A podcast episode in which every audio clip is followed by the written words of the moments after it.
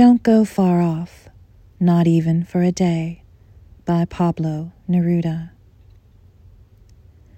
Don't go far off, not even for a day, because because I don't know how to say it. A day is long, and I will be waiting for you as in an empty station when the trains are parked off somewhere else, asleep. Don't leave me even for an hour, because then the little drops of anguish will all run together. The smoke that roams looking for a home will drift into me, choking my lost heart. Oh, may your silhouette never dissolve on the beach. May your eyelids never flutter into the empty distance.